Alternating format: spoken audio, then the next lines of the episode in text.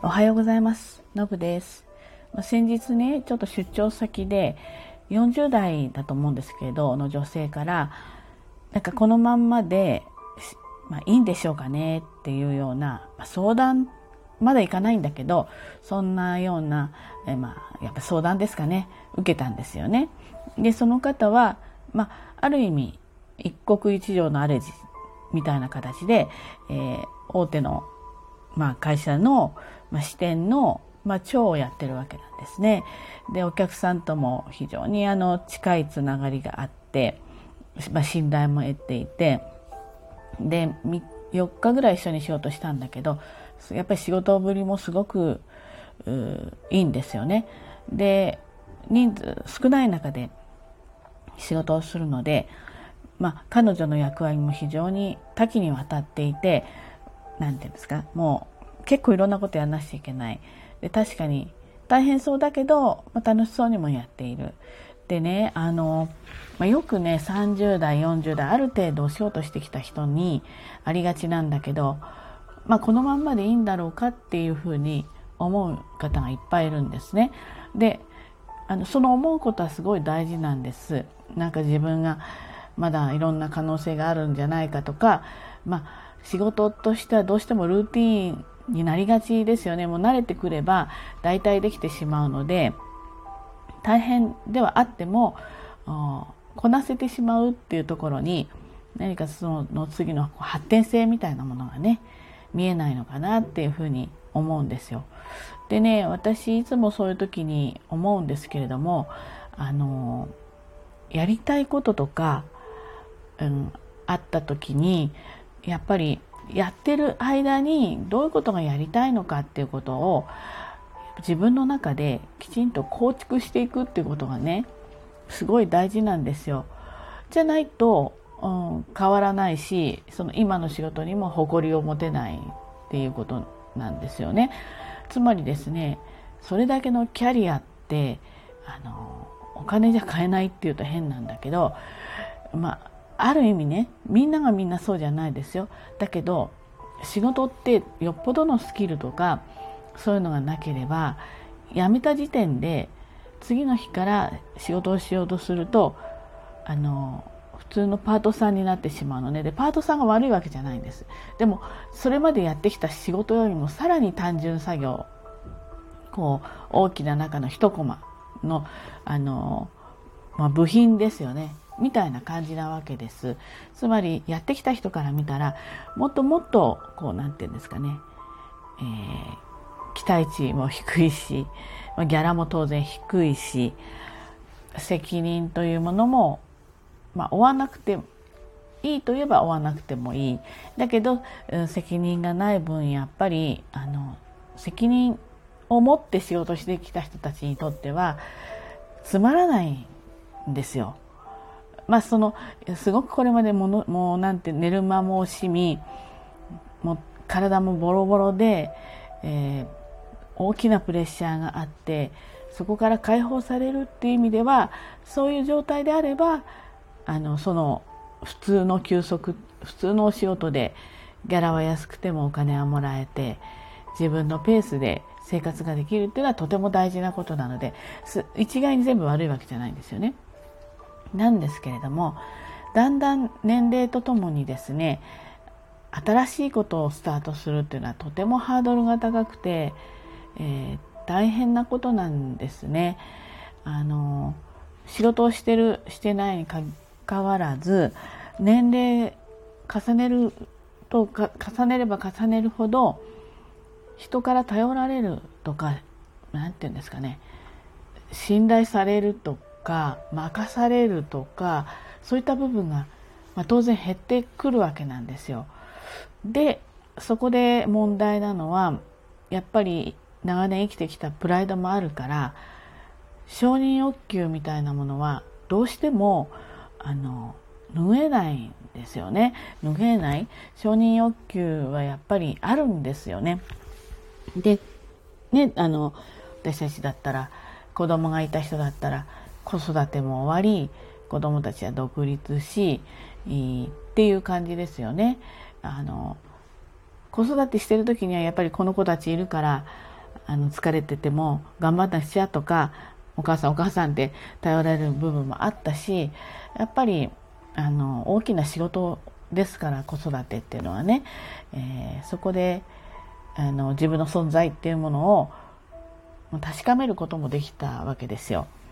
なんですけどそういったものもなくなって、えー、やっぱりそうなっていくと単なる日常は単なる平和な日常とちょっと違ってくるんですよね。取り残され感みたいのがすごく出てくるんですね。で、まあ、その人に何か他にやりたいことがあるんですかとか趣味はあるんですかって聞くとやっぱり仕事一本でやってきたから無趣味なんだって言うんですよ。無趣味だったらやっぱり仕事をしながら趣味を見つけるのか、うん、やりたいことを見つけるのかスキルを身につけるのかあのいい意味でちゃん今のお仕事を保険としてね持ちながらあ新たなネタを探していくっていうそうじゃないと次に変わった時にやっぱり何て言うんですかね、うん、面白くないじゃないかと思うの生活が。ですので、えーま、やっぱり3040代の女性迷いがちです。あとはお勤めの人の場合はやっぱり定年っていう問題も出てくる、まあ、定年後は女の人なんかは結構趣味に生きたりできるんでねでも定年だって60とか65だとしてもあと少なくても20年ぐらいは生きるわけですよね。その時にあの何がしかこもって生活できるようにするためには30代40代そして50代の生き方がとても大事だなってあの思ってます。あの私は、まあ、4, 月4月が誕生日なのでここで50代最後の1年になるんですね。で確かに体力も落ちてるし記憶力も落ちてるしうーん頭のキレも悪くなってきているけれどもでもまだまだあの動けるんですよね。でやっぱりこの動けるうちに、えー、いろんなことをやっておくっていうことが70代になって何かやろうとしても動ける人は動けるけどそれでも今よりは動けないじゃないですか。当然老化するわけだから。だからあの動ける時にいろんなことを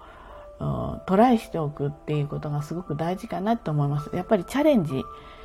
あのいつも言ってるんだけど何かにチャレンジする。苦手なことにチャレンジする。あのちっちゃなことだったらね。例えば LINE で昨日 やっぱり40代50代その人結構お仕事してるんですけど LINE であのお友達登録っていうかできないんです。あの直接会ってる会うんじゃなくて、えー、て言うんですか。友達をつなつないでくださいって言ったの。その人の電話番号とかではつなげなかったのでこちらから。ね、やったことがないとあの苦手だってできないかもしれないって言ってたんだけれどもあのホーム家のマークのホームに入って人の形のところでプラスになってるところがあってそこをタップしてそして私の電話番号であの入れて検索してみてくれとまた後で時間がある時にゆっくりやってみてくださいって言ったら結果的にできたんですよね。だからそういうのも本当スモールステップなんだけど小さなチャレンジなんですね。そのできないことをあできないで苦手なんであった時に QR コードでみたいに流してしまうとこんな簡単なことがやっぱりできなかったりするできないまんますぎてちゃうんですよね。だからあこれ私ちょっと苦手だなとか難しいなって思ったことこそやっておくべきやってみるべきで今 Google で調べれば大体出てるんですよ。例えば LINE のお友達登録やり方とかって言ったらもうすぐ出てくるんですよね。その調べる能力とそれをやってみるってことでそのちっちゃなチャレンジをいっぱい重ねていくことでだんだんそのチャレンジが大きさが大きくなってきたりするわけですよ。なのであのまあこれはもう本当私たちぐらいの世代の人に伝えたいんだけれどもわからないこととかパソコンとかスマホとかできないことは脳トレのためにやる。これは老化防止のためにやってみるとそこを苦手で避けて通らない。子供に聞いたりしない。そういうことで、えー、脳も活性化していくし、うん、だんだんそういうことを積み重ねていくことによって今の時代のことが少しずつ分かってきたりするんですよね。なのでそういうところから、えー、避けていってしまうともう昭和の化石みたいな化石みたいになってしまうのでね、えー、皆さんでこう手に手を手に手を取ってね老化しないように、えー、なんかチャレンジしていけたらいいかなっていうふうに思います。ということで今日はそちょっとねよくある相談なんですあのもうどうしたらいいのかしらとかっていうご相談受けるのでね、うんま、できるだけそれはあの